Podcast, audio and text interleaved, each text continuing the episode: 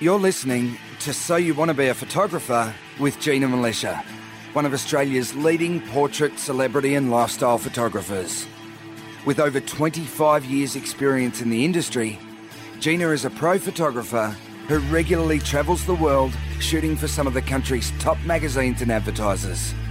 She is author of four best selling books on photography, runs workshops, and mentors aspiring photographers all around the world. In conversation with journalist, interviewer, and budding amateur photographer Valerie Khoo, Gina reveals what it takes to build a successful photography business, provides a sneak peek into life behind the lens, and talks about her tips and techniques to get the perfect shot. Hello, everyone, and welcome to episode 343 of So You Want to Be a Photographer. My name's Valerie Khoo, and I'm here with Gina Milicia. How are you, Gina? I'm great, Val. How are you going? Good, good. What's happening in Gina World? Well, I'm very excited about this week's uh, podcast episode. We're talking landscape and astrophotography with guest Cool. Kenneth LaRose. Uh, and aside from that, I am fully immersed in editing uh, images. So, two major shoots that I did. Now I'm in the post processing processing stage, which you know what that means, Val. For me, it's yes, like I can binge watch America's Yes. Next Top Model or something. No, not no, not next, next top model. Uh, Okay, I've been binge watching uh, all sorts of stuff, and uh, Riviera, my my, my yes. favorite, and um, and also uh, a couple of other shows uh, that I've been rewatching, and also enjoying the change in the weather as well. So now outside my little treehouse, I can see uh, the fogs rolled in, which makes for beautiful light. Yeah, yeah. Oh my Uh, God. it's, it's like, and it's so, uh, it, it's kind of dark, but it's uh, still fairly early in the day. It's interesting, but yeah, Okay. definitely the light is changing. So um, that's exciting. What have you been doing? Well, of course, you're in Melbourne and I'm in Sydney, and um, it's still summer here, so it's actually really nice and to uh, just beautiful days on the water. It's fantastic. So the weather hasn't yet turned, but I'm sure it will within a couple of weeks. Um, yes. What am I doing? Gosh, so many things. I've just got a lot of things. I had a big project, a big deadline uh, um, due yesterday, and uh, working on it with um, someone else, and we were up till three thirty a.m. Um, so that we could get it in. And uh, fortunately, we did, which is great. Big effort on her part as well. And uh, so I was hoping to sleep in this morning, but no. Um, so I really have a lot to catch up on because I focused so much on that creative project that, that I've, you know, neglected my Let everything else go. Yeah, yeah, yeah. That sort of thing. So I'm getting back to people who are saying, um, did you get my email about this? No, no. What's the Hmm. uh, passive aggressive? uh, What are some of the passive aggressive ways that you uh, have people uh, ask if you've read their email? As per my last, email, what, what, what is it? Uh, uh, just, just, just sending this again. This is this is was a, quite a list of them. just circling back circle- on this. Oh God. Yeah. And and there's a, it seems to be like I, I get a lot of those emails. There seems to be a script that you need to follow. But do these people know that we know these scripts now, mm-hmm. and we know that this is like? And there's people that I like because I, I test. I like to see how many emails I'll get from them before they give up. But it's like seven, eight. Down there, and I know you're really busy, but here's the email again. All right. So, um, one of the things I've been enjoying this week is some of the comments that are in the gold community. Big shout out to Rebecca Martin, who said in the on Facebook, "I've heard so many. I've heard of many people listening to the podcast while driving, running, walking." Editing. I've done them all, even weeding the garden. But thank you, Gina and Valerie, for getting me through a root canal. I just finished episode 197. Oh my God. That's great.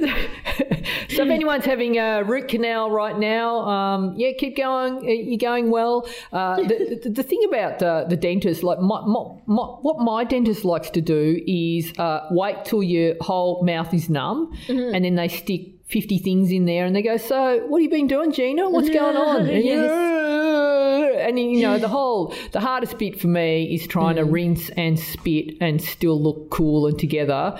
You know, as you, I think you have to not just, give up work. on looking cool when you, you go. To, you just got to give up. I don't you actually call it on yourself. Dentist. I don't call what it do you call dentist. It? Um, uh, when I need to go, I tell myself that I'm going to the tooth spa. Oh, that's nice. That's a nice mm. way to put it, mm. Val. my dentist my has a TV just... in the roof. Yes, so when you're lying back, you just watch uh, watch whatever you want. But the, like he, he, he doesn't let me uh, just kick back and, and listen to a podcast, which I wish would happen. I would mm. prefer that.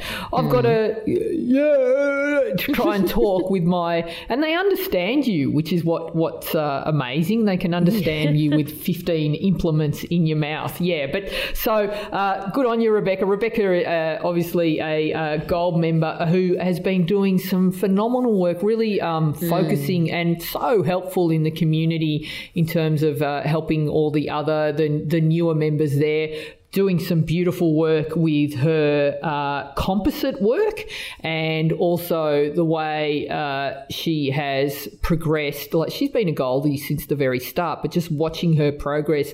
And uh, I think one of her greatest strengths is the way that Rebecca poses large groups. Like she's done massive family group photos and she staggers all the people and, and poses. And then she's also lighting those shots uh, and has made some fantastic progress. So good on you, Rebecca, and thanks for the shout out. Brilliant. And if you'd like to find out a little bit more about the Gold community, have a listen to this. This podcast is brought to you by the Gold community. If you're wondering what it's like to be a member of the Gold community over at ginamilicia.com, I asked Jenny Paul why she joined my main uh, interest was to uh, have access to you. I just like wait with bated breath to see, you know, what's Gina gonna think about this? What's Gina gonna think about this? Or I gotta show this to Gina. I do love the community aspect. Uh, VJ Brito, I think, is working on headshots, and I'm like learning so much from all of his shoots that he does and getting to see like behind the scenes how he set it up. I also love to have access to your tutorials tutorials and I watched those over and over and over. Like finally I was like, okay, I think I got this. And I went and tried it. And there's always new stuff and that's really exciting and just keeps my uh, interest flowing. I have so much confidence. I have been doing paid gigs. Now I understand things way better and like I'm critiquing my own work. I would definitely recommend the gold community. How cool is that that we can you know, tap into all of your experiences and all the wisdom you've gained from all your years of doing this and and you're so humble with just the genuine nature of your help with the gold community. I love it. I love it.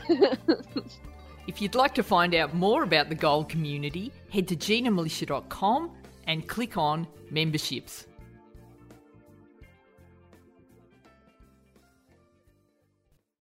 All right, let's move on to this week's topic landscape and astrophotography with our guest, Kenneth LaRose. This is so cool. I mean, his shots, Kenneth's shots are just jaw dropping. Mm. I absolutely love them. Tell us what we're going to be listening to. Yeah, so uh, I actually met Kenneth on Clubhouse, and that's your uh, new favourite hangout. Just, uh, well, it's my new favourite hangout. I love a conversation. You know, I love a chat, Valerie, mm. and uh, I, I, think we both started on there at the same time. And uh, as his story unfolded, I was just fascinated because it's like uh, he left his full time gig to just get get himself an airstream, which is a, a little sick, very sexy, uh, um, iconic American made uh, travel trailer, like a, a camper yeah. van, I guess you would call it. They look right? so cool. They're so cool. So they look amazing in photos, and it's actually uh, the cover of the podcast artwork. So if you want to check it out, go there. It's also uh, there's images of that in the show notes. And so basically, for the last uh, three and a half years, he's been roaming around uh, the states uh, with his trailer, taking uh, beautiful astrophotography and landscape shots.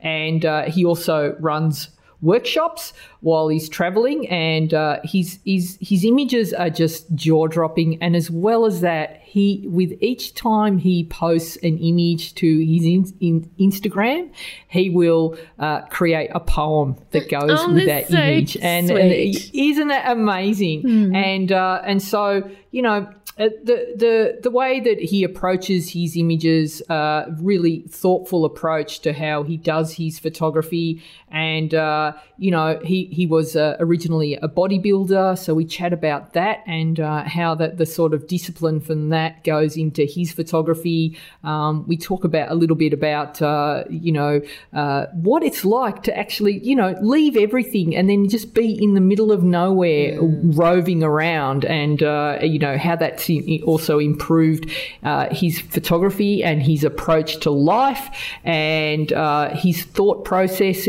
when he uh, approaches uh, a different location. Uh, what, what's his thought process when he's uh, taking those shots? What is it that he's looking for? And also with his uh, astro. And uh, he also shares a poem with us at the end of uh, the interview, Love which is uh, fantastic. So uh, lots of lots of stuff about the why here, and I think this will really get you thinking about you know your approach to photography, and maybe not. It's not like we can all just quit our jobs and uh, jump in a van and travel around, but maybe you know we can think about doing that for a week or so. It certainly inspired me. I think it's something that I would love to do, be able to do one day. So yeah, I uh, hope you guys enjoy the interview.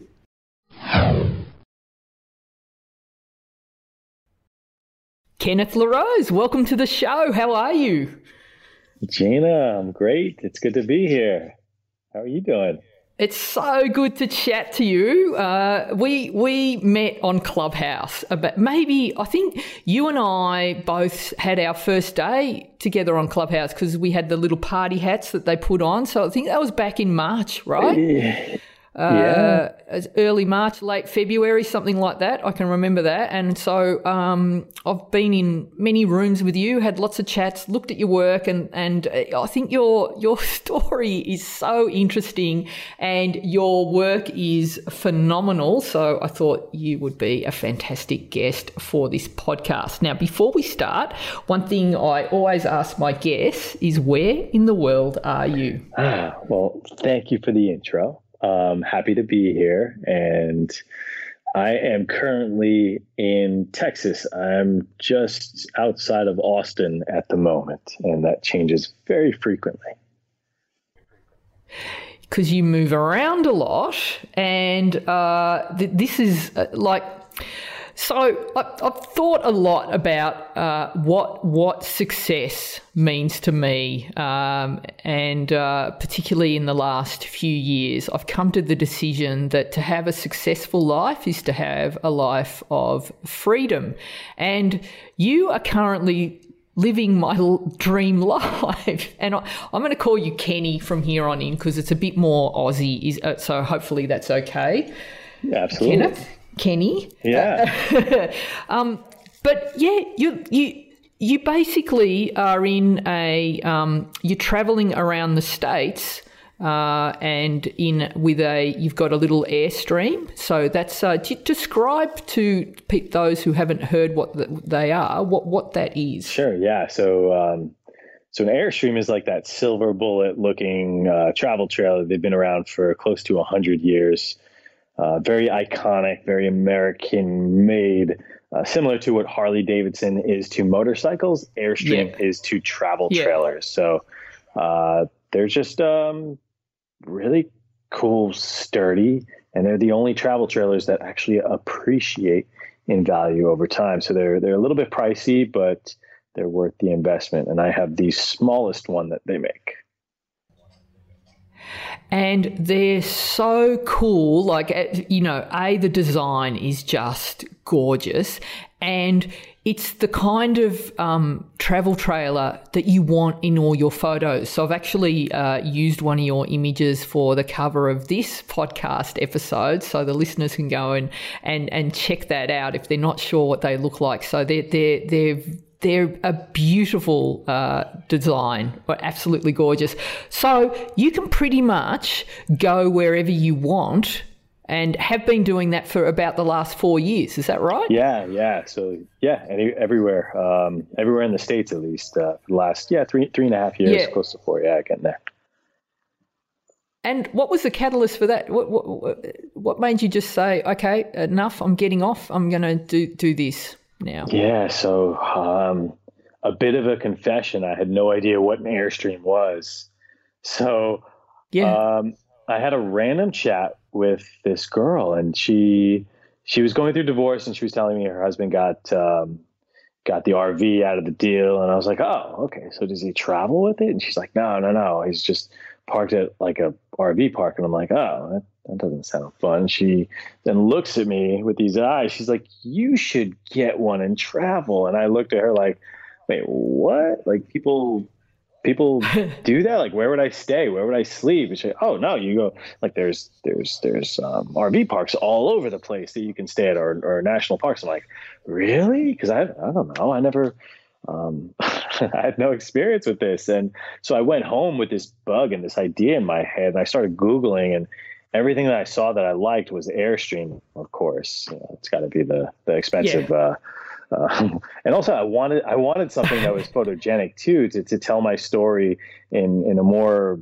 uh, aesthetically pleasing way. So uh, so I went home. I started googling, and I found out that my Jeep Wrangler, I have a Wrangler, can tow up to 3,500 pounds. And um, three days later, I bought an Airstream unseen from Scottsdale, Arizona.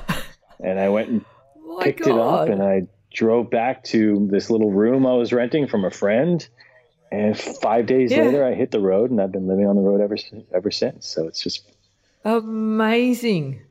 And so, were you you uh, were you doing your photography before, or did that start uh, four years ago as yeah, well? Yeah, I was doing um, I was doing landscape photography. I'm sorry, I'm sorry. No, yeah, I was doing portrait photography, fitness photography, and that's what I was doing before I left. Yeah. And then I was I was transitioning into landscape photography, and, and I thought I was going to have this master gallery on wheels. That was what it was called. I was just going to set up my Airstream in all these different places, open it up for the public to walk in and set up all my art in there and, and have them. I only did it once, and I sold one picture of my dog, and, and uh, so it wasn't even a landscape; it was just a picture of my dog's face. And so, um, and so I, um, I started to think about what else I can do with my photography, and then uh, the teaching aspect sounded appealing, and I, you know, I'm sure we'll talk yeah. more about that. But yeah. Yeah, for sure. So I want to go back a couple of uh, steps now. The fitness photography, your uh, profile image is just like because I've been fascinated with bodybuilding since I was about 17, and uh, that, that's when I started getting into it and just became obsessed with that whole world. So when I look at your profile image, because like you know you you've got your shirt off, and all I can see is veins and skin. Like you look like you were carved out of marble there.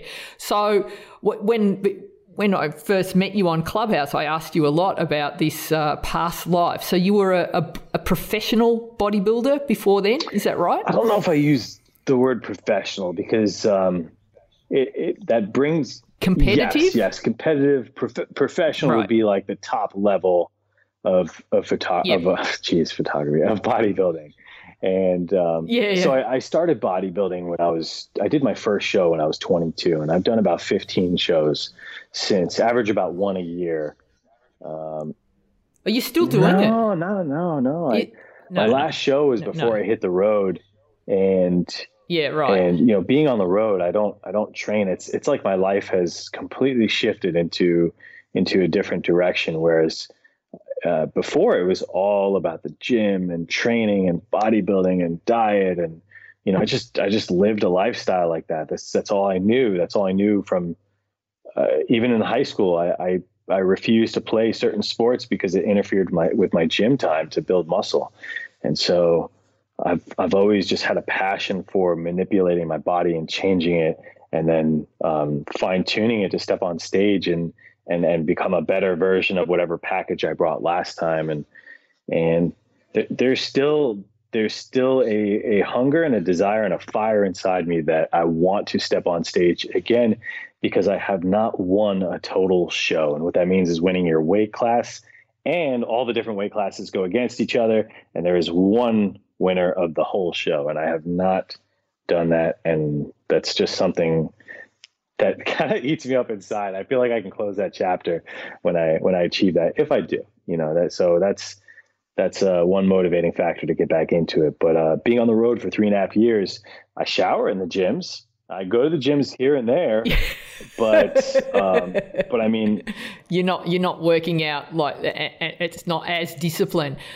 But so that word discipline. So when I think about someone who is a competitive bodybuilder, there is a lot of discipline. Like you, you do need to get your certain amount of macros, and uh, you know make sure that the the the body fat level is at a certain amount. And so getting up and getting into uh, tip top shape as you're coming into a competition requires a lot of discipline. So and that's there isn't someone with a stick saying, don't right. eat that or don't do that. That's all self driven, yeah. right? So, do you think that, that that translates into the how you approach your photography? Do you have a great deal of discipline in terms of like because when you do astro landscape photography, there is a lot of uh, discipline involved. You're getting up early, you're you're trekking, and and I think you need to be fairly fit to be able to do this sort of uh, photography as well if you want to get to the great locations. So do you think that that that um,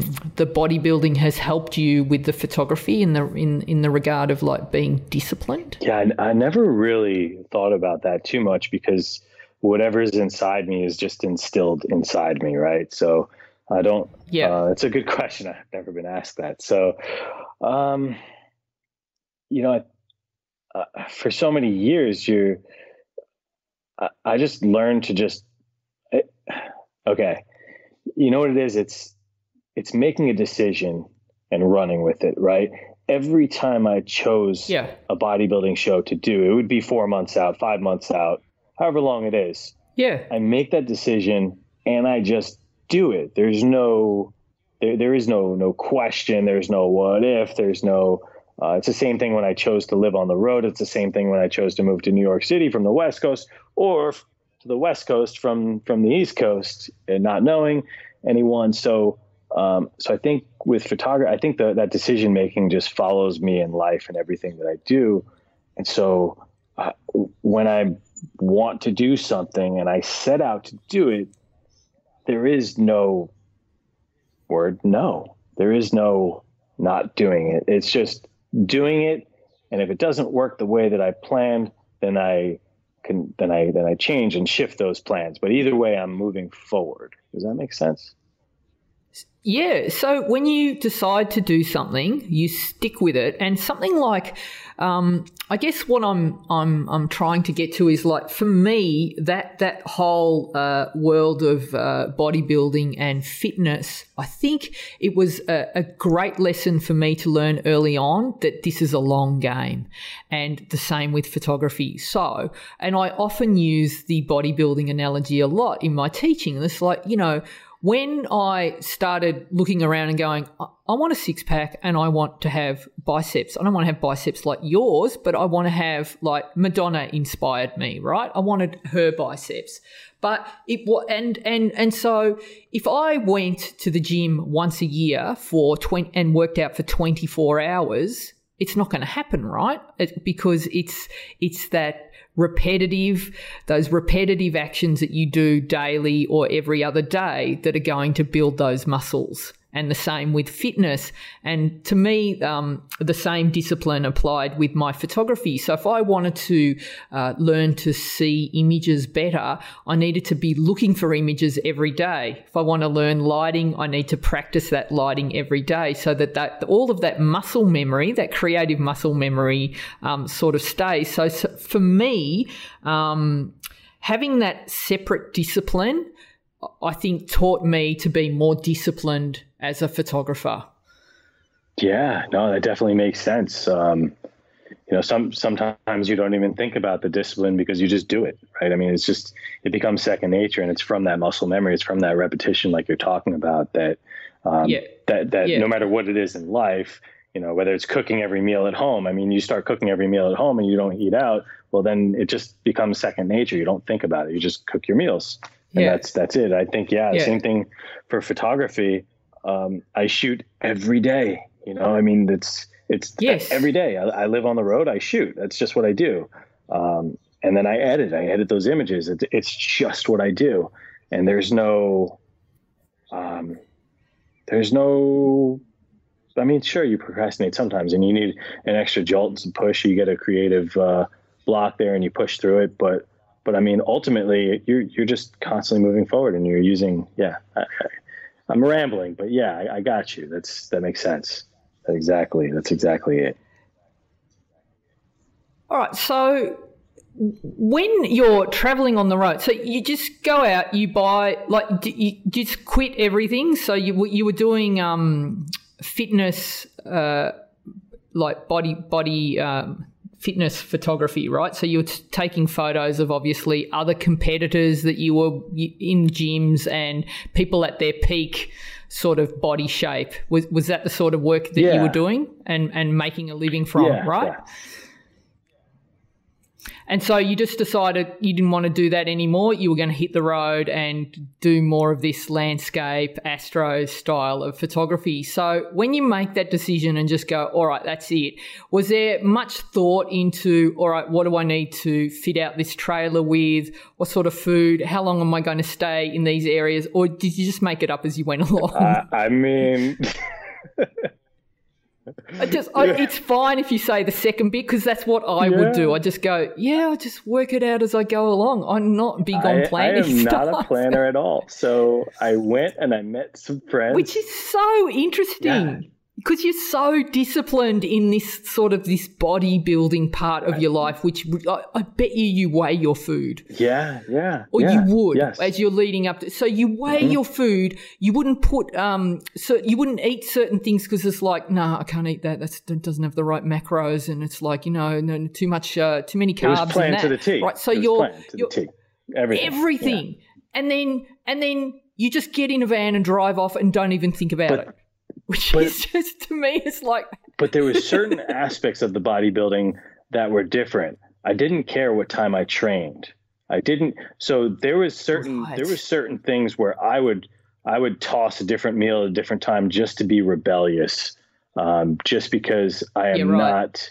uh, I am the unplanned person, and and this is truly like my workshops. I teach workshops. that those those are planned everything outside of that in my life is yes. not. And and that first maiden voyage, I met some friends in Death Valley. And then after that, I had no idea where I was going. I met some girl on some Airstream forum, and she said, "Come to Texas." And I said, "Okay, sure." So I yeah. drove like 20 hours to go meet some crazy woman in Texas. yeah, but that that to me, uh, uh, uh, because, and it's like, you know, every each to their own, but I think that traveling needs to be exactly that. So when I travel uh, and when I'm overseas, it's literally I'll, I, I book the tickets two days before, I'm on a plane, I'm in that city. And in terms of research, I do zero zero research because I want to be a traveler. I want to, uh, you know, stumble along and turn a corner and see something amazing without, you know, looking up some guidebook or, or that, oh, these are all the places that you need to visit. I would rather discover them myself. Does that make sense? So I think there's something in that, in, in the way that you've set off on this adventure with zero planning, right. figure it out as you go along. Yeah, I mean, yeah, that's really yeah, cool. You just described me, so yeah, I, I resonate with that one thousand percent. Yeah, so so you, you you you there's there's the adventurous side, but there's also still the discipline side that's going to like you. It's not like you're going to laze around and miss the sunrise, right. uh, or, or you know not work hard to get to a certain location. So in terms of like being out there, uh, because I, I just as I said, like to me, uh, the idea of w- what is success is the freedom to get up every day and do exactly what you want to do, which is what you're doing. So I think, um, what is it like to just um, to have that freedom and and uh, how is that different? How do you feel differently to what you did maybe four years ago when you were sort of um, stuck in the one location doing the the sort of the same stuff every day? What has it made you? Uh, appreciate nature more? Do you feel uh, different as a person now that you're on the road? Uh, so many different facets to that question. Um, has the road changed me and has being immersed in nature changed me one thousand percent. Um, mm. Is there much difference from how I was living um, by your definition of success before? No, because I was doing what I loved, and so, mm. so although this has changed me tremendously, I mean, there's I'm so much different. If you've ever seen the movie Into the Wild, and and there's this one section where he's looking into this cafe, and there's this well dressed man with uh, with this pretty lady, and they're sitting there having lunch or or cocktails or whatever, and he looks at them, and then all of a sudden, as he sees that man, that man turns into him, well dressed, cut, and you know he's living on the streets uh, purposefully, um, and mm. and like I feel like that now. Like I feel like I'm that traveling person that is detached from from a large portion of society that um, I don't have a lot in common with. I, I, I never felt like I had a lot in common with people, but but being on the road and being yeah. solo so much, I've become somewhat of like antisocial in a way where yeah. where I, I'm just I, I don't know. I just feel so different than than everybody else. Like I just feel like an outcast. that makes sense. But did you feel that before? I think I did, yeah, but maybe in different ways. Yeah. So, so yeah, I get. But now you're kind of thinking about it more, I guess. I think I was just around society so often, although I always felt like it. I was always in some busy place, but now I'm, you know, I'll stay out in the middle of nowhere for a week or two weeks and only see people in a grocery store, and and that's really it. Just um, so so yeah, there's like a different feeling when you're when like you haven't showered for a week or something and you're like walking into the grocery store and you see people that don't have dirt on their fingernails or um, you, know what I mean? I mean, uh, uh, yeah, it's, yeah, it's just um, it's just different. Like you just you're living differently than everyone else. Like I would imagine that's that's how someone feels who chooses to to live different than uh, than a lot of society. Because I guess essentially that's what I'm doing. So there would be a lot of people that would think I, I couldn't deal. I would be really lonely out in the wilderness and also a little bit frightened. Uh, what would you say to those? How do you feel lonely? Because uh, like my, one of my favorite quotes is. Um, you never experience loneliness if you like the person you're with. So that's you. Like if you like yourself, uh, then you're always you've always got the best company, right? And uh, you know, speaking as an introvert, I love being by myself. I choose to be by myself. I will isolate myself on a regular basis because I that's how I recharge. That's how I feel alive again. Um, how's that experience for you? As far as the uh, i mean i'm i'm same i'm an introvert uh, i'm sorry say that question again the beginning of it so uh, are you uh, d- did you experience loneliness, loneliness. out gotcha. there at first or or do you just feel so connected to nature that it's like you, you just can't feel lonely in that environment um, I, yeah i mean three and a half years is a long time for for me i you know i had no idea how long i was going to live out on the road mm. um, it, truly like I didn't even put a thought to it as to whether it's going to be one year, 10 years, whatever. Uh, so, you know, here we are. And in the beginning, in the beginning, there was more loneliness than there is now. And it's not because I'm around more people. Yeah. It's just simply uh, kind of goes back to that quote, right? So, yeah, you're never alone if you love the person you're with. And Yeah. And I mean, you start journaling, you start spending time alone. And although my previous life, I spent a lot of time alone, this, this was, this was different. I didn't, I don't know what it was, but I wasn't depending on, on people anymore to fill that void. And in the beginning, it was, it was Yeah. tough. And then as time went on, it's weird. I've kind of detached from people where, where it's harder and harder for me to, to have like relations and and and just Yeah. just like want to be around people. I love being around like my circle and my people. Like I love it. I love it. But just being around people in general, I just don't want to. Yeah. Yeah. Yep, fair enough. Yeah. Actually sounds ideal to me. It really does. Everything you do, it's like I just want to get my own little airstream. I've got the Jeep already. That'll like, and I'll just drag it around Australia.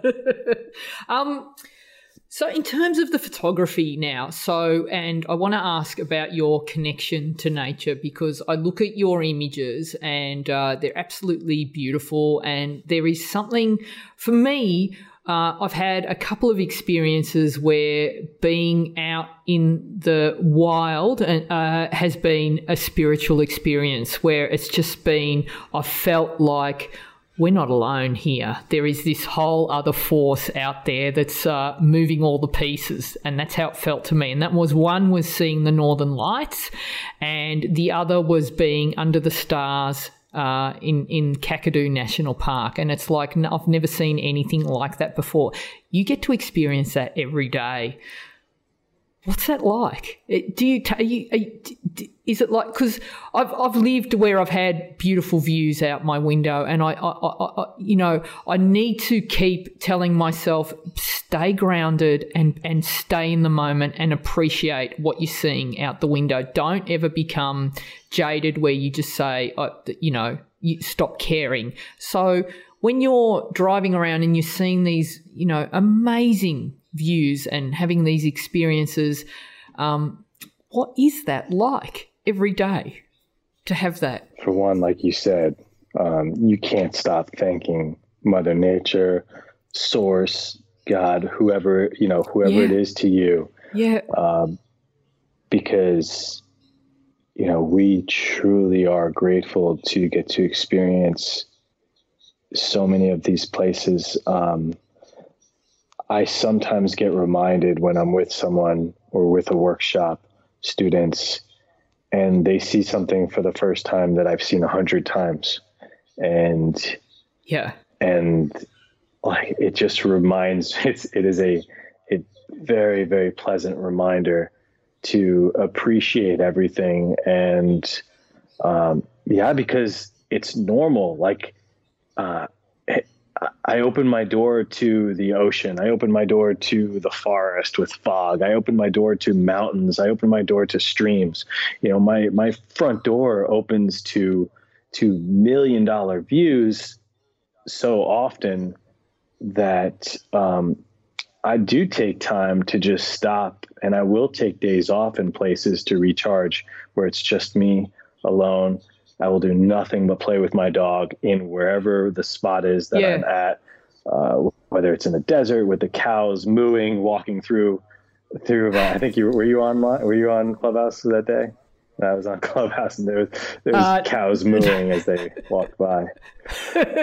um, but you know, wherever it is, that that recharge time, that alone time, and that's the time where it's like you know you're aligning yourself, you're thanking, you're you're showing gratitude, um, and and even in the moment, you know, when you're when you take that camera out, and I mean, here's the drug. This is this is what drives it all is that camera, and when when you're done I mean, when you're in the moment, you're just, you know, you're in awe, you're, you're being creative, you know, it just depends on what you're photographing, but, but there's something going on that's magical. And then at the end, the magic doesn't end. You just shift your thoughts to like, to wow, what just happened?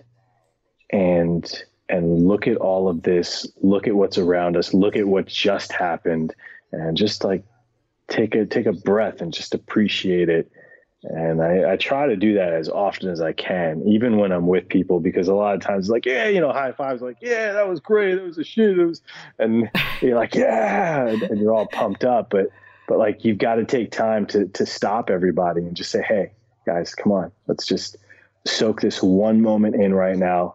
Let's let's thank Mother Nature and just appreciate whatever it is, even if it's just the stars. We're done shooting the Milky Way. Put the cameras away and just stop and appreciate it from a non-creative perspective. Yeah, it's uh, it's such a humbling experience as well because it's like you know you whenever you look up into that night sky and you can see just how small we are as this little bit of rock that we're hurtling through space on, and and you say you know. 99% of the things that I'm worried about really don't matter when, when you look at the you think about it in the whole scheme of things. And i love that you take that time to just recharge and you're not picking the camera up and you're not sort of i've got to make content today. I've got to shoot a video. I need to post. So which which can be super hectic right?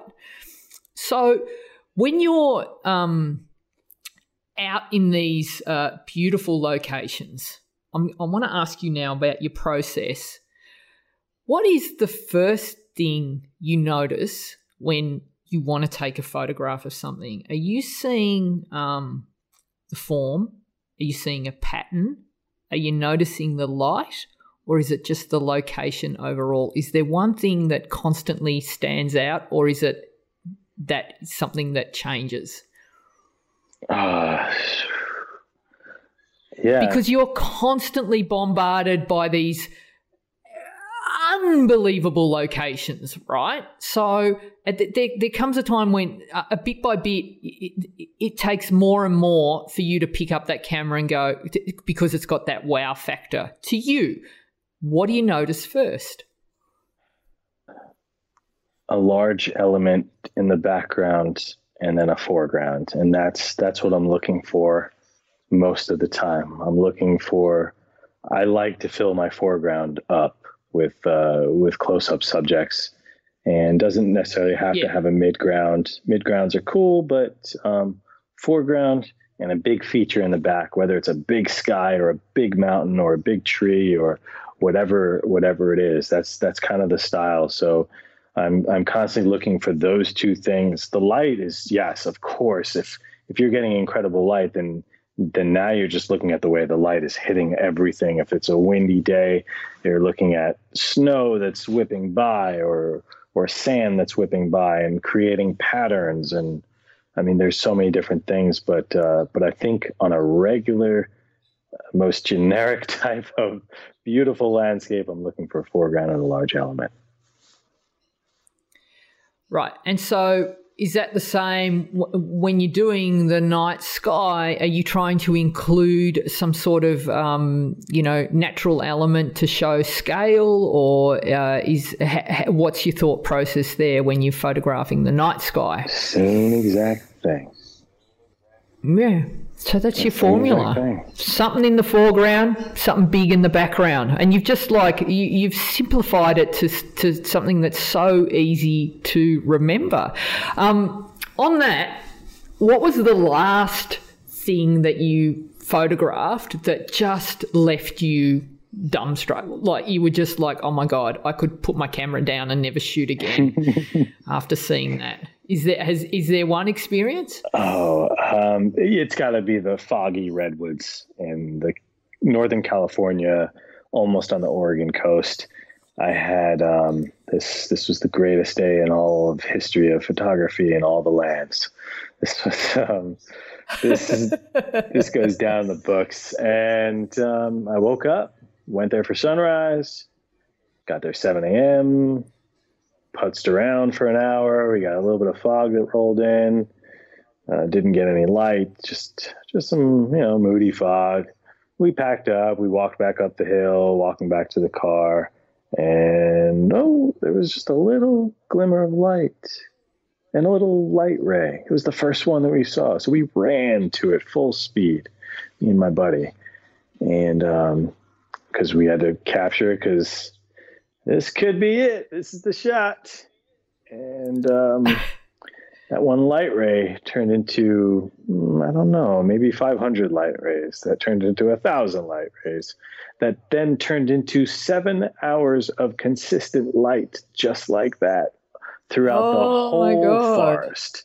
The whole forest was your playground to create compositions with the most incredible light you can't even imagine. You you you couldn't think of a prettier fairy tale in your head right now than than what this looked like. And we had seven hours of it. We were going on no sleep because we shot Astro the whole night before, and we were ready Yeah. to like. You know, every half hour or so, we're like, "All right, you ready?" I'm like, and I'm like, "No, That's done. can't leave. You cannot leave this. So we have to keep on pushing through. And uh, and we did, and then we were so happy when it was finally over because we could go home, but uh, and sleep. You're just like pinching Ah. yourself all day, going, I can't believe this is happening. I can't believe, and it just keeps getting better. And wow, look over there. You would have felt like two kids in a candy store for sure.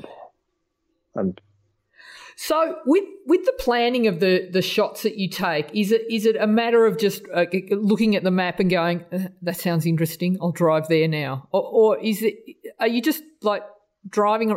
How do you know where you're going next? What what's what's the basis of that? Okay, as far as living with the Airstream where I'm going next, there is no. I mean, today I have no idea where I'm going to be tomorrow, or the next day, or the day after I that. love that. And I- love that. And if you it. would have asked me five days ago where I was going to be, I would not have told you here. So, um, so, Yeah. so, uh, but as far as shooting goes, now remember, I am not a planner.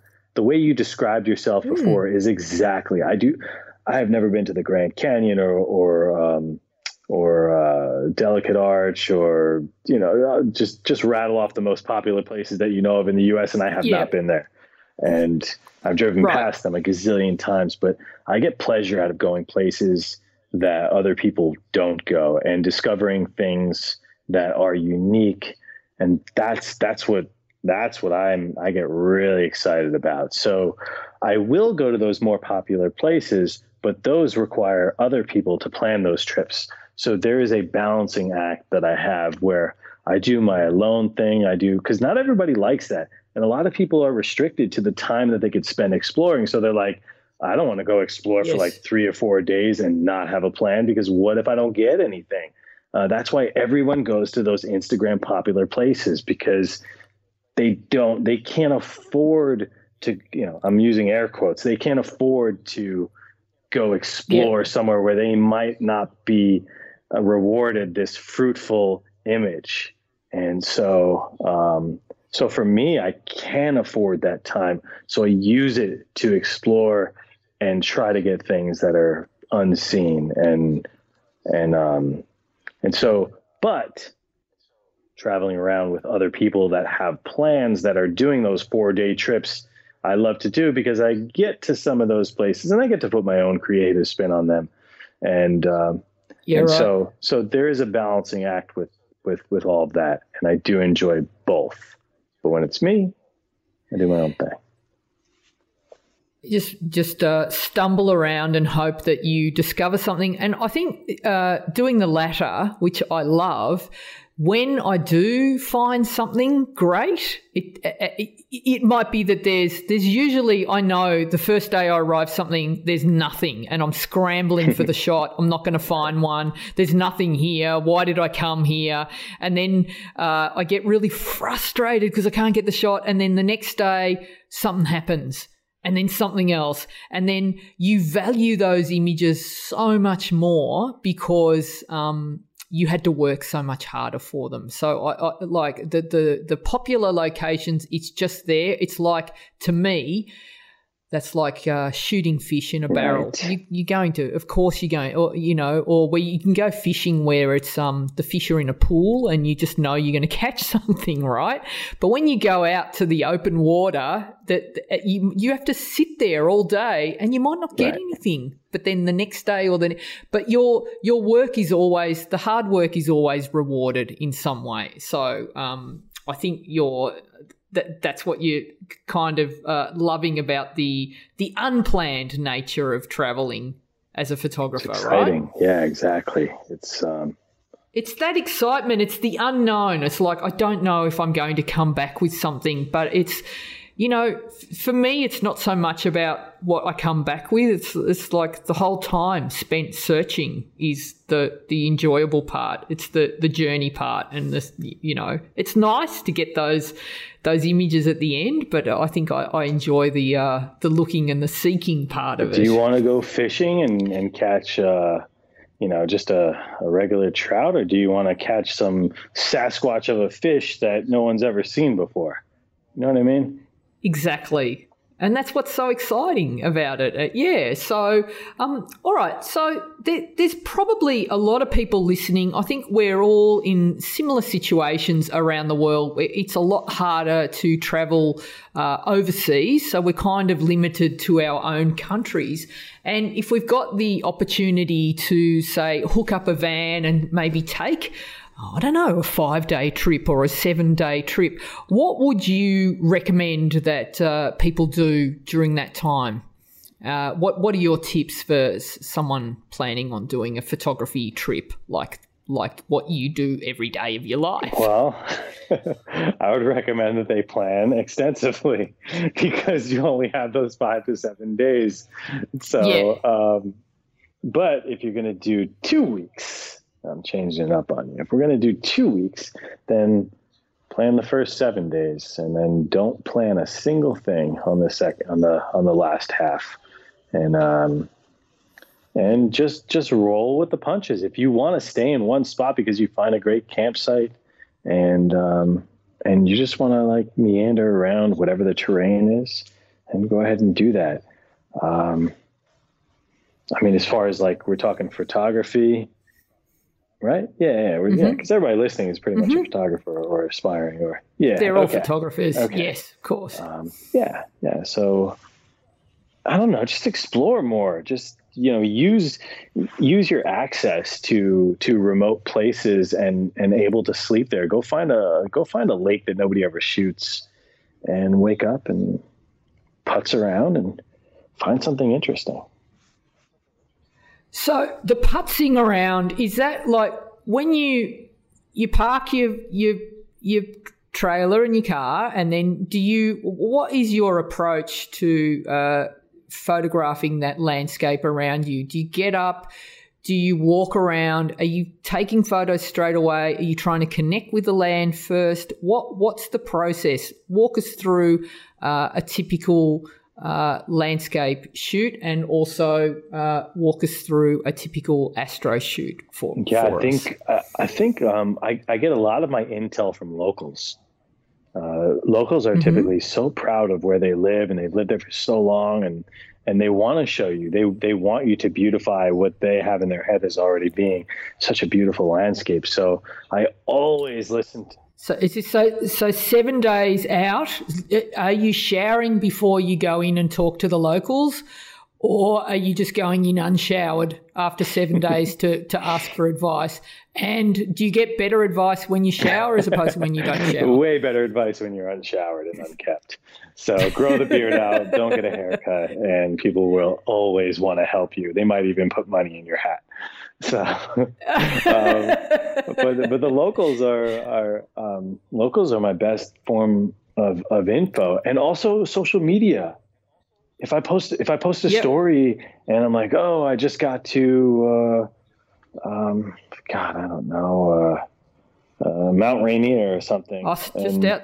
Yeah, and, right. Uh, like, oh, you have to check out this. Oh, my favorite hike is this. Oh, that, and all of a sudden, you know, I've got I've got five DMs from from people that are giving me location. I'm like, oh, okay, let me look them up, and then I'll look and I'll be like, oh, that's pretty. Oh, that's pretty. Oh, that's nice. And then I'll I'll go if I if I like if I like the pictures, or I'll just go if I just like the person. They tell me to go uh, because one thing that I don't do is I don't research locations. Um, yep. Because I do not. I repeat, I do not want to see the compositions that have been done there. So. Yep so if I'm mm. with my my business partner Ryan, and and he's like, "Hey, we're going to this place," I'll be like, "Okay, cool." He's like, "Hey, you want to see?" I'm like, "Nope." I'm like, "I don't want to see." I yeah. trust your judgment. We'll go, and and then you know, sometimes I'll miss the mark and I'll go. I remember in like Sparks Lake in Oregon, I, I like there was a, an iconic shot. And I went there like two or three days in a row, and and you know I never found the iconic shot. I just kept on shooting and shooting, shooting, and then I left. And then um, and then I started looking at like other Sparks Lakes uh, shots, and I was like, oh man, I missed that. That's a good one. You know, so you know, so, sometimes you're gonna sometimes the iconic shots are are just you know they're, they're there for a reason. Uh, but other, but I mean it's okay. Yeah. Like I'm not, you know, I, I'm happy with just getting out and just creating without, um, without, without being persuaded or felt a certain way. Like this is a better shot than no, no, because your shot is the best shot. Like just, just make your own, make your own compositions, make your own memories, make your own snaps, and uh, and don't worry about if the iconic shot was better or not. Um, you know, just just grow and learn. But I think you had a question, and I'm not sure I answered it. Yeah. So so so with the landscape photography, what what is your thought process? Walk us walk me through a shot. So you get to the location. What's the first thing you do? So you're planning this shoot. Are you taking the camera with you straight away? Are you sitting with the land to to to I don't know, check out the light, watch the light, watch what happens. H- how do you approach it? How do you approach those landscape images that you're doing? Yeah, so if, if it looks like I'm going to stay within a, um, you know, within within 50 feet or so, then I'll I'll just drop the bag on the ground, you know, stretch my back out a little bit, grab the camera, and just walk around. Just walk around with my 16 to 35 lens, and yep. and just just set it up behind certain foregrounds and and just take a look at, at what's going on if it's water if it's flowers you know just try to frame up some things get some ideas snap a few photos uh, we're probably about an hour and a half before sunset right now so so we're just relaxing and just just just walking around the area getting to know it and getting acquainted with the different foregrounds yep. so that so that when that light does start to start to get nice and that could be 30 minutes before sunset that could be that could be 10 minutes after sunset. You know you don't know when that when that special light's going to come and what the wind is going to do. I mean there's so many different factors. So you're just you're just figuring out okay it's windy i've got flowers in front of me well i got to shoot this during the day because i got to use a faster shutter. What am i going to do? Am i going to um, i'm thinking about what my foreground what my midground and and uh, and my subject at the back. Am i going to focus stack it? So there's lots of different i am creating the image in my head before i'm taking the photo. So i'm already so you pre-visualize yes. So you're imagining and then are you kind of wishing for certain elements? Oh what i really need here is one of these. Let me look for one. Or are you just trying to discover one of those as you go? I, I find that wishing is never a good thing because you start to miss out on some of the other things that are staring right, right at you. So, um, okay. so I tend to not want to wish things, but rather uh, take what I've got and roll with it. So, if I'm sitting there and there's just a slight wind, I'm like, oh, there's no reflection. You know, what am I gonna? All right, let's come on, let's get a reflection. If I get a reflection, the shot will be great. Well, no, the wind's coming. I, have got to find an alternative. I've got to make that wind work for me. So, um, and if the reflection does come, I, I know where I'm going. But but but no, you, you just just take those conditions as they are. Don't try and predict what it's going to do in 20 minutes. Like if the light is great right then and there, don't think it's going to get better. Act like this is the best light that you're going to get right now because it very well could be. So don't get lazy when you're 30 minutes before sunset and those clouds are starting to light up you're getting some nice light but you're like oh man these clouds are going to turn pink and fire up well no they're not they're doing this right now this is what they're doing so capture it and, uh, and i'm speaking to myself on this too because i need to take my own advice because i've been in that situation way too many times and and you've got to learn where you've gone, I'll get this will get better, and you've walked away and it didn't, and, and that was actually amazing, and you you know you kick yourself after that. I had you? a moment in Big Bend uh, just last month where I stopped at a place. I, I was scouting it. It was it was like midday, but we had such good light. It was midday, mm. and we were scouting for our workshop. So I mean, our main goal was not to get photos for ourselves, but to um, and you know, I took a picture with my cell phone because I didn't bring my camera with me over there as I was scouting. And I just got the composition. I'm like, oh, this is great. And the light was so nice. And I was like, ah, do I go back? I'm like, nah, we got to keep on scouting. And um, and then we went back to that spot twice, um, and it sucked. It it wasn't good without that light. And that was uh, and I was just kicking myself because I'm like, man, if I'd have brought my camera while I was scouting instead of my phone, I could have had, you know, a really beautiful shot. But um, so, you know, keep that in mind when you have great light, make it work for you at that moment, even if it's midday. Um, mm. So the astrophotography, how I set up for those, uh, there's an app called PhotoPills that I will use. Yep. And, uh, you know, just for some of you that are listening that don't know, it's an app that is pretty extensive. Uh, what I use it for is pretty basic. If I want to know when the moon is going to rise, when it's going to set, when the Milky Way core is going to be visible, when it sets, because uh, the core does rise and set, which is the main event that we're shooting as astrophotographers looking to shoot the Milky Way. Uh, there's also a season for it. Um, but as far as the app goes, you can you can look up in real time. You can pull your camera up, and it's it's uh, using the AR.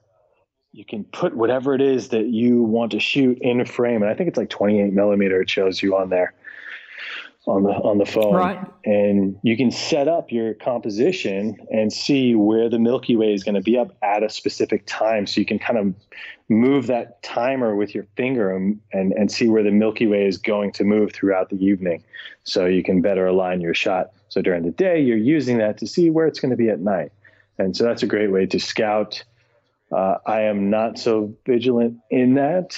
Um, typically, when I'm with some people, people that are planning, because most people do plan, uh, that's how I shoot Astro. But when it's just me, I just wing it. Um, you just yeah, I love that, and it's like the the the, the uh, photography gods gift you that, Be, but because you've got all the other things you need, like you you you you're honing your skills. You know, so what what's your preferred um, astrophotography in terms of gear? What's your preferred lens? Um, and uh, what sort of uh, are a good base setting for someone who's just starting out on doing astrophotography? What's sort of a good ballpark setting? Um, 16 millimeter, 2.8. Yep. Uh, so 16 to 35, 2.8 is the lens. Uh, we're going to yep. be between yep. 16 and 20 millimeters. You're going to be between 10 and 15 seconds uh, 6400 ISO or less if there's a lot of light pollution where you're at. And um, uh, what are we missing? Shutter? No, we got all the three settings. Yeah, 10, 15 seconds, yeah. 2.8, yeah. and um, and 6400, 5000 ISO.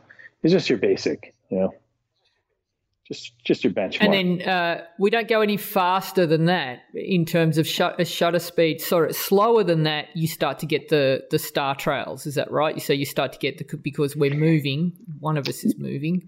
The the that you get the the ghosting around the stars, right? So if you want pin pin sharp mm-hmm. stars, what sort of shutter speed should you have? Yeah, I mean, there's there's a formula that you use. Um, but it, it's all dependent on your focal length, right? So, um, so yes. 16 millimeter, you can probably get away with uh, uh, 20 seconds. Um, I wouldn't do more than 15 seconds. And then as you get closer, yep. you know, 18, 20 millimeter, 24, you're going to have to lower your shutter speed. Um, so the more that you zoomed in, the lower your shutter speed is going to be because you'll get star trails and you can take test shots and, yeah. and see. So at 35 millimeters, you're probably going to be about uh, six or eight seconds. Yeah. So that so the longer the lens, the the the the faster the shutter speed to, to compensate for the star trails, and I'll, I'll, try and find that formula and put it in the show notes because it's a it's a fantastic uh, formula to make sure that you nail that shot. Um, all right, so have you got a preferred? Is there a tripod that you like to um, use? Um, yeah, I mean, you know, I'm I'm sponsored by Slik tripods. Um, yep. And the reason why I'm sponsored by them is because I used their gear and I liked it and I reached out to them um, to work with them and they agreed. So Uh, so it wasn't that uh, a company reached out to me. Um, so that I like them because they're sturdy. They've got lots of, of different types of tripods, different budgets. And I always liked that the bang for the buck with them is, uh, you know, you, you're getting, you're getting what you pay for there and, uh, and then some compared to some other brands. So, uh, so Slik tripod. Yeah. Um, I also use a tracker. A lot of my, a lot of my Astro stuff, I track Milky Way and a tracker is, yeah. is uh, just this device that that you um, attach to your tripod, and um, so so the Earth spins, right? We all know that as well. As long as you believe Yeah. the world is round, then then, then, then the world spins. Um, those of you flatlanders out Yeah, there, right, then, okay. You know, you might want to go to well, a different man, podcast. but but in this podcast, the world is round and it spins. And what happens is that's why we get those star trails because the stars don't move. Yeah. Essentially, it's the Earth that's moving. So what a star tracker does is you attach your your camera to it. And you align it, you polar align it with the North Star. So you point this tracker uh, to the nor- North Star, and there's a way you set it up. And once it's aligned with it, then it starts to move with the earth at the same rate as the earth is moving. So you can take like 10 or 15 minute exposures with no star trails because it's moving. It's moving the camera at the same pace as the earth. Ah, So, um, fantastic. so you'll shoot your foreground separately from your sky, and then you'll just blend those together. Yep. Yeah, right. Which you do a lot, and there's uh, beautiful, and I think it's important to have some sort of element in in those um, beautiful uh, star images that you've got in the Milky Way shots that you do. Uh, so sometimes you- you're doing a little bit of light painting there, or you're just using natural exposure when you're doing the the shots where you've got that foreground element. I'm trying to do a lot more uh, um, natural, like blue hour blends, and Yep. not as Yep. much light painting because um, Yep. I'm I'm actually a huge advocate for um, for dark skies, uh, the International Dark Skies Association, and they frown on on light painting. So I'm trying to get a little bit more away from that because there's. Yep. If I could talk a little bit about them, I would love to. Yeah. Yeah. Go for it. So the International Dark Skies Association, um, they are spreading awareness to help preserve our night skies. Our um, our night skies have so much light pollution in them, and they're getting more and more every year. I think it's like two percent. The, the sky is gaining two percent more light pollution every year, which is it's a large amount. And like, okay, so who cares? Like, what's Yeah. light pollution, right? So it's uh, how does that affect us? It affects a bunch of different wildlife, and and uh, you have like the sea turtles that normally go. Those cute little turtles norm- normally are hatched, and they and they go towards the ocean, towards the starlight and the moonlight, and but the light pollution is causing them to turn around and go the opposite direction. So lots of sea turtles are dying.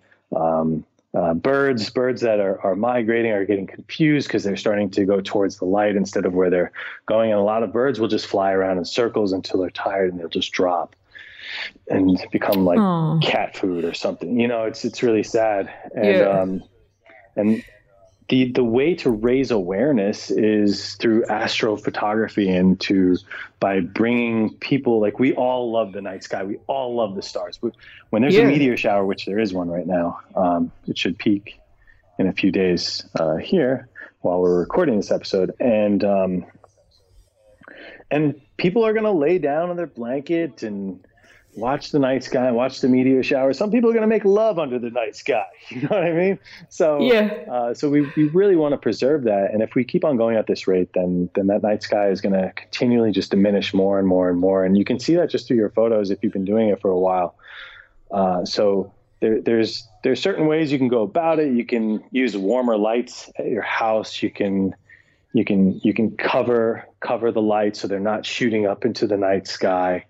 And there's lots of little things that we can do with just just preserving the night sky. But most of it is just just creating awareness and um, and not using as much light because like street lights, car lights, everything is just getting brighter and brighter every year. uh, like you're driving down the road, those lights are just crazy bright now. And so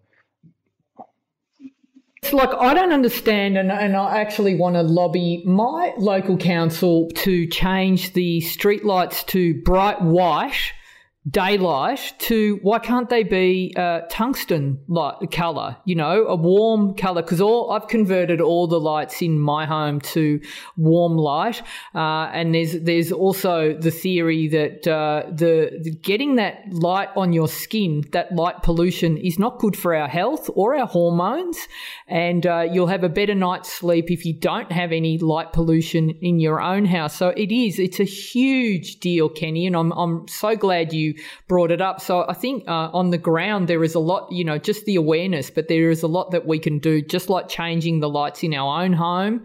And uh, you know, I would love to see local councils be. Um, think about the kind of light and even um, you know uh, corporate at the corporate level okay you want to light up your building at night well then light it up so that it is uh, a, a, a, dimmer light and a nicer a nicer light that is uh, friendlier to to the uh, the wildlife and and uh, and all, all of us, us as well. Yeah, so, yeah. Um, uh, one other thing, uh, I think it was Flags.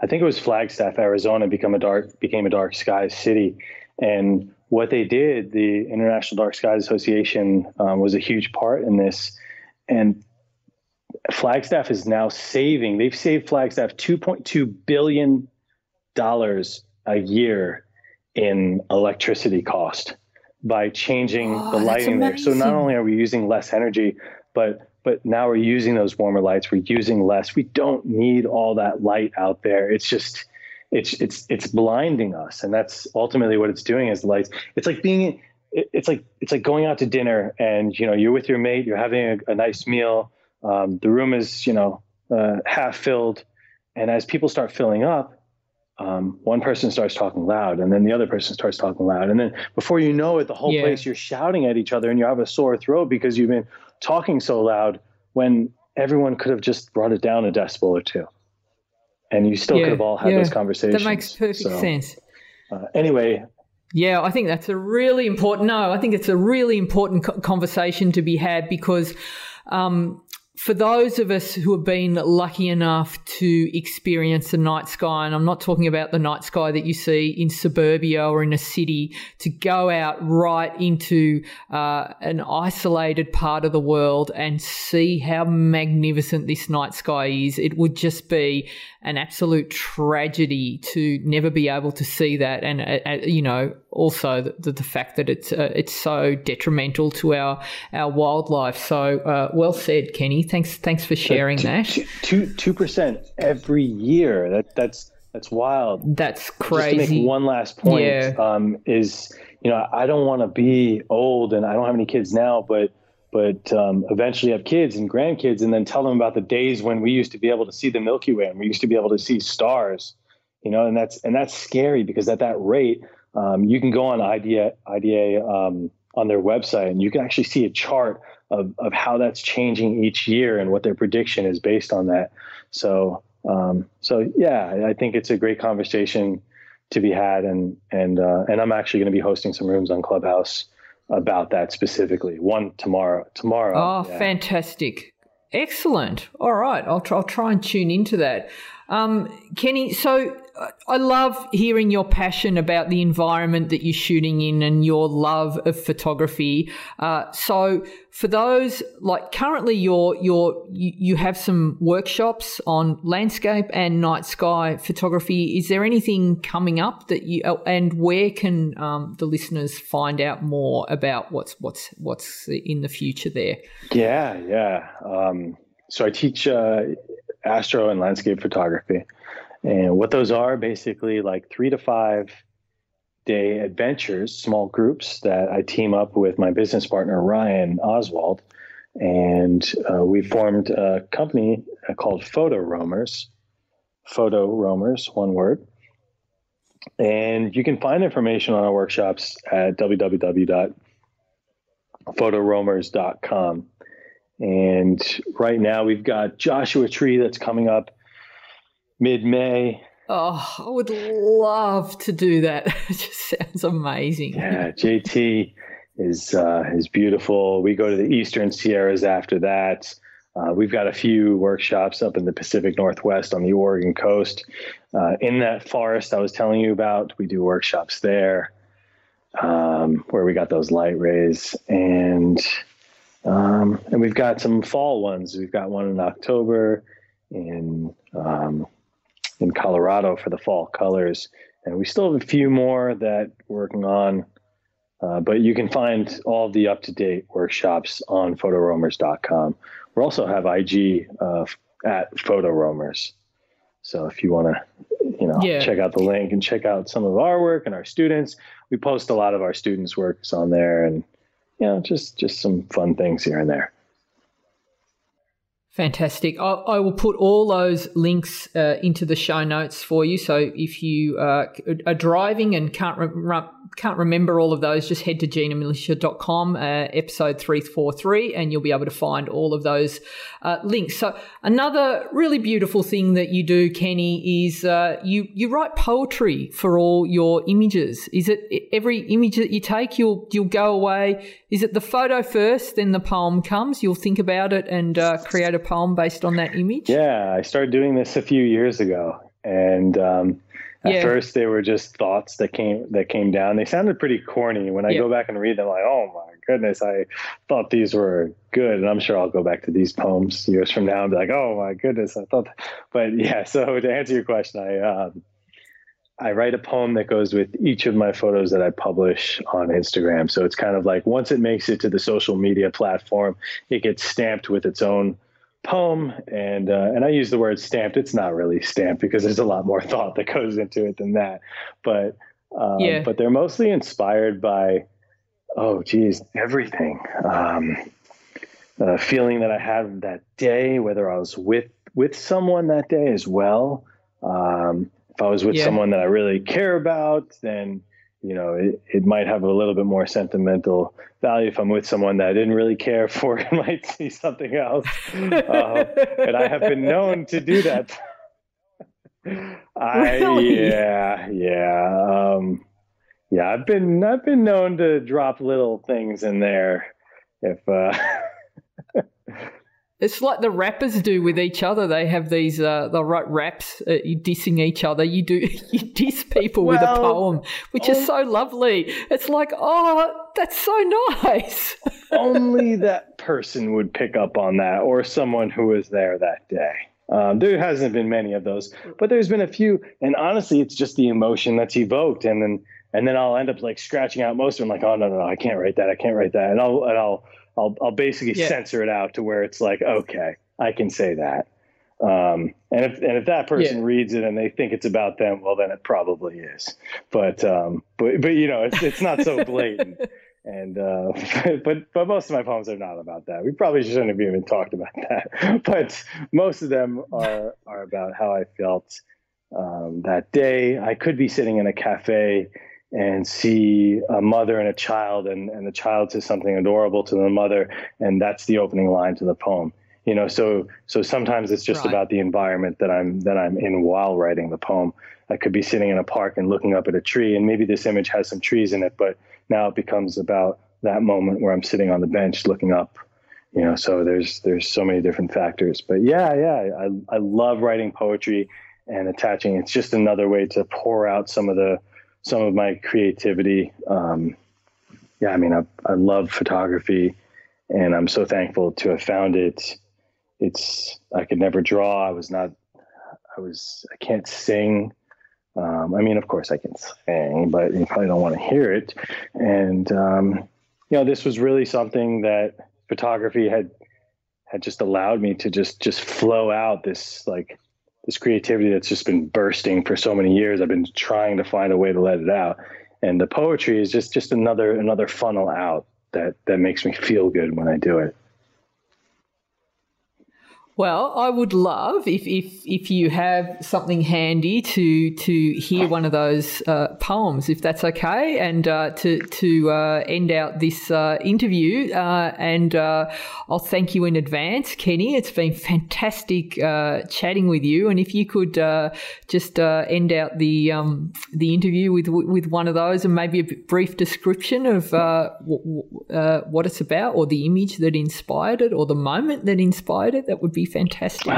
okay. Um, all right. Let me see. Um, yeah. So this is. I actually have to read the poem because I'm I'm just.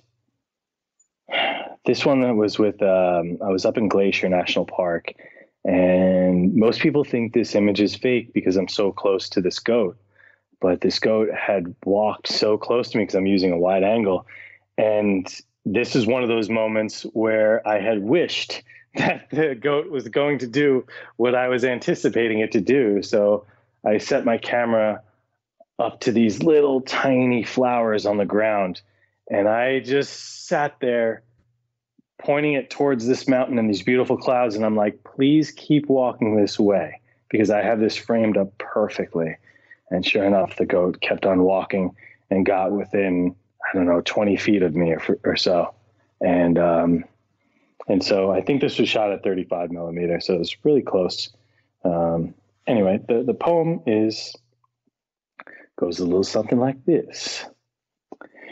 Perched in a dream where colors learn to fly. I silenced my mind as this moment passed me by. Faith can care less about ego driven pain. Hearts are as weather sealed as soil under rain. Embrace why you came, forget about the past. Life isn't forever, and today will never last. That's beautiful. That's and the image is amazing. I've got that up. I'm going to um, add that to the show notes with your permission and uh, and the poem as well, if that's okay, yeah, Kenny. Of course. Uh, share it with the listeners. And uh, this has been an absolute delight chatting with you today. And uh, I would love to have you back on as a guest another time because I think we only just sort of touched on a whole heap of things. So I'd, I'd love to hear more about your adventures and. Um, yeah, th- thanks so much. It's been amazing. I just wish you continued success. And as I keep saying, you're living my dream life. So enjoy it. Thank you so much, Kenny. Thank you so much for having me, Gene. I really enjoy this and I look forward to talking to you more and probably on Clubhouse. We'll chat again on Clubhouse. Thanks, Kenny. Great. Thank you, Gina. Wow, there we go, Kenneth LaRose, and um, lots of great tips there. And I'm particularly inspired by the fact that he's got this Airstream. I would love to have I one know. or something cool. similar. Yeah, because Yeah. I have recently been slightly obsessed on YouTube with hashtag van life, and I've Oh, been really? yeah, I've been watching endless van life videos that I feel like I practically have one. Um, and I just think it's really cool just to be able to take, you know, your cat or your dog or, or whatever, or, Yeah. or multiple cats and dogs, and um, go traveling and then stay. You know, I've thought it through. Um, uh, there's a 24 hour gym in Australia called Anytime Fitness. You just join one of those, then you get your shower sorted Yeah, yeah, you know, yeah. 24 hours and Yeah. they've got um, gyms everywhere. Um, Yeah. But, oh, you know, I mean, obviously go have a workout as well. But um, I've been going to the beach with my cats actually for fun. Um, in Sydney to a particular beach, and there's always at least two or three hashtag van life uh, people hanging out there making their coffee or cooking their breakfast or whatever. And it's such a great way to see to see the world or to see your country.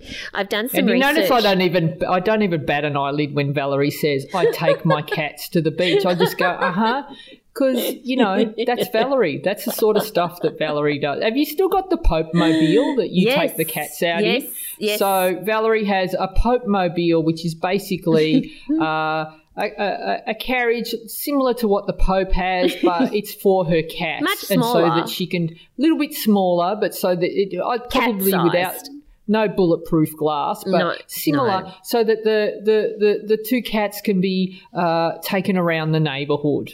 Mm, you, mm, you know. Mm. Rocky doesn't love it, but Rex, you know, he stands right at the front and surveys his kingdom, basically.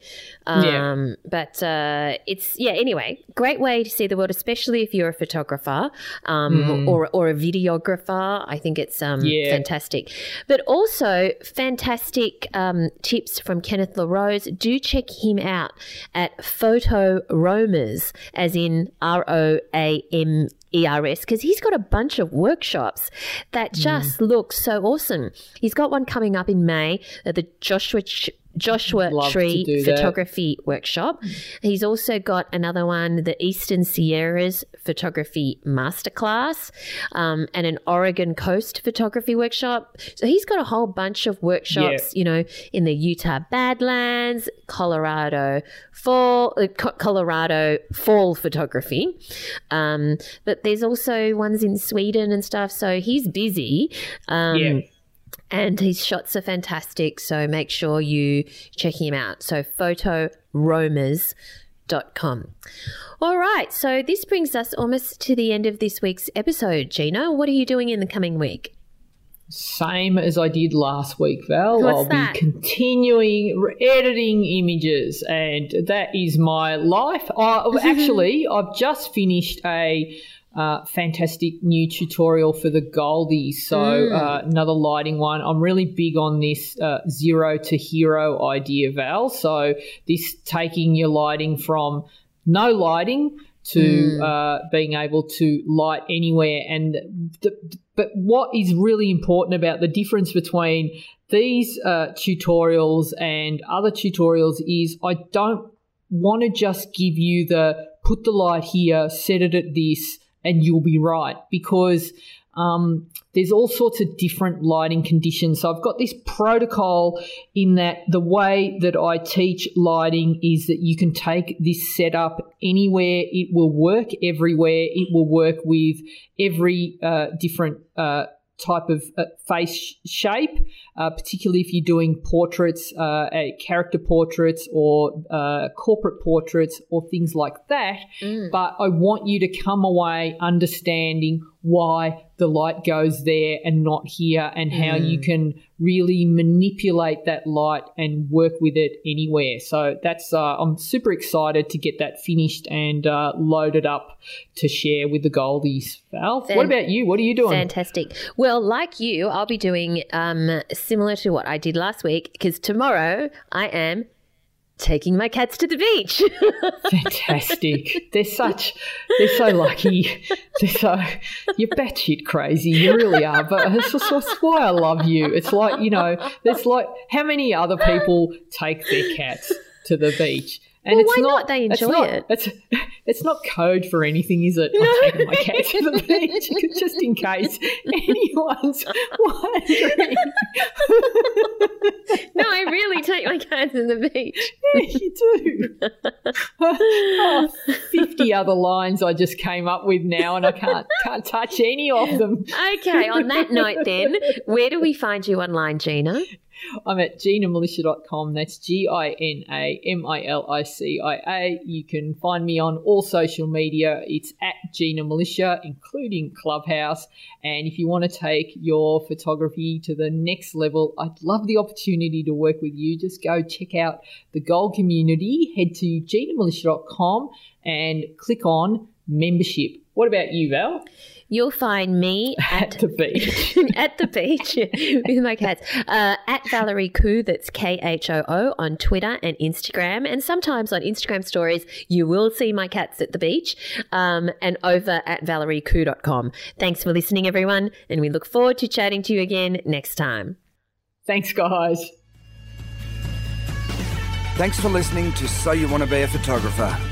For more information, free resources, and Gina's regular newsletter on everything you need to know to become a successful photographer, visit ginamilicia.com.